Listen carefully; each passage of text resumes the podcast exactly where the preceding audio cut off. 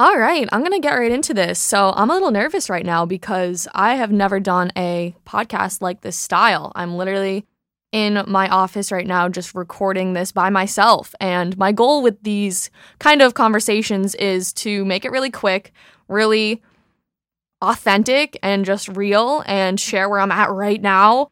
Um, instead of planning it out, instead of having notes, instead of having a specific thing that I want to talk about, I'm just going to talk about where I'm at and see how this goes. And I hope it can provide some real value to you guys because I just want to be really authentic and I just really want to be able to create the most real content that I can. So I've been struggling um the past 48 hours or so and for no real reason. And what I want to do in this episode is talk about how it's okay to feel not okay even if there's no big reason, even if nothing's going wrong in your life because anxiety is an emotion that we experience and it's not something that defines you it's not something that you are, it's an emotion, just as much as happiness is an emotion, or sadness, or fear. And I'll also say that I am jittery right now off of some caffeine. So let's see how this goes. Let's just go for it, right? So the past 48 hours have been just really weird for me. Um, I haven't been drinking. I haven't been drinking for about a week now, which is rare for me, for for those of you who know me because I've just been really trying to cultivate some inner peace within myself. And I have found that even when I drink a little bit, I, I don't feel as good as I can the next day. And right now, I just want to feel as good as I can. And that doesn't mean I won't have a drink tonight if it calls me. That doesn't mean I, I'm done drinking forever.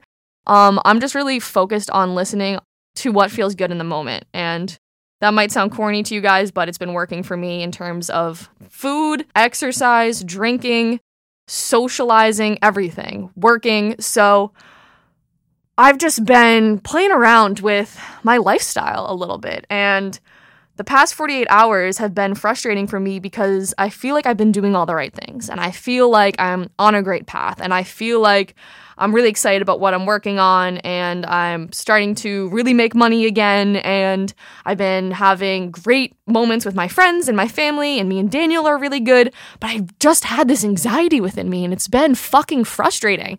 And I remember feeling this way in college when when I had my anxiety, anxiety, when I was on Prozac, when I was not doing too good.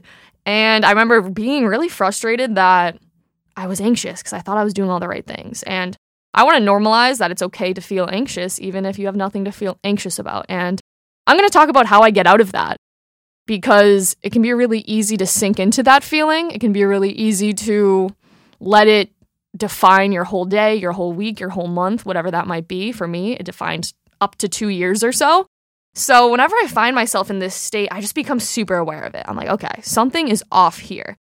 And I really just dig into what feels good. So last night I was feeling this way and I had the apartment to myself, which was great. And so being alone when you have anxiety can be really helpful because being with someone else, you can kind of rely on them to make you feel better and you can kind of rely on them to you know talk to or whatever that might be versus when you're alone you kind of have to dig into whatever you're feeling yourself and I'll start by saying I still have no idea why I have been feeling kind of anxious, but I'm kind of just accepting it and I'm riding the wave of this feeling. And I have ups and downs, you know, it's not been all day anxiety or anything, but it's definitely it's definitely been there. I'm like, "Hey girl, like what's good? What's good?"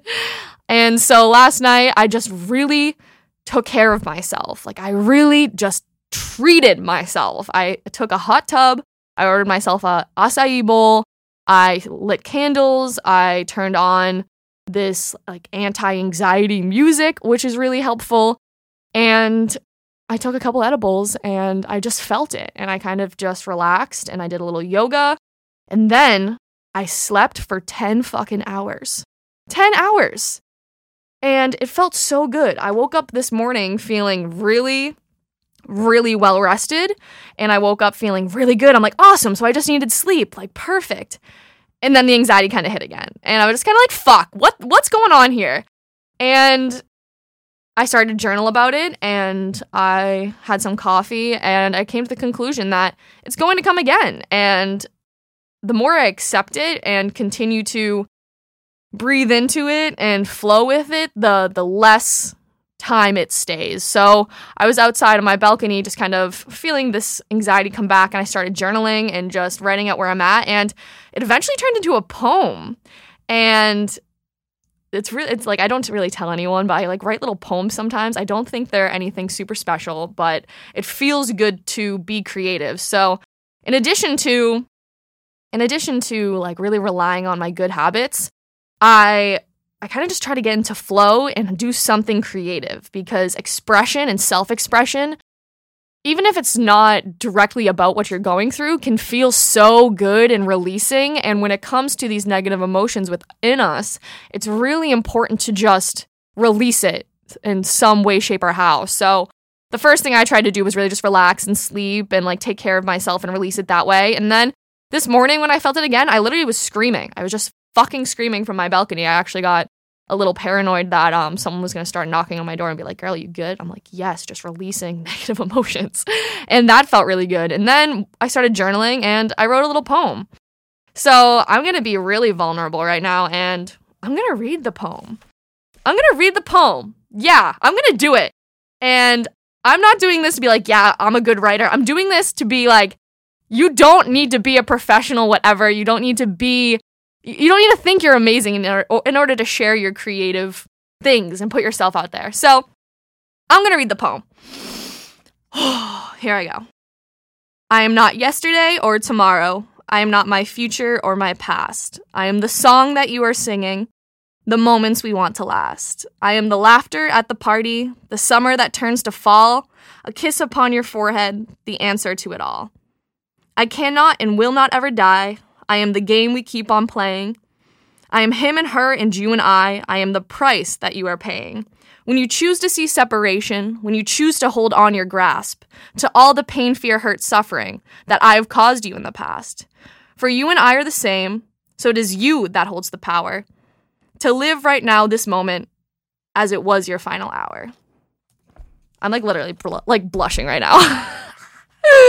But that's my little poem, and I can't tell you how good I felt after writing that and while I was writing it, especially compared to the the anxious feeling I had before writing that. So my point is like when you're not feeling good, turn to the things that make you feel good. And I'm not talking about the easy dopamine of social media or food or even even just like consuming entertainment. Like really turn to yourself and see like how you can make yourself feel good. Maybe that's a walk. Maybe that's maybe that's listening to music or you know watching a movie if that's really calling you and you really feel that in terms of rest. But just dig into yourself and see how you can make yourself feel good and it's so empowering.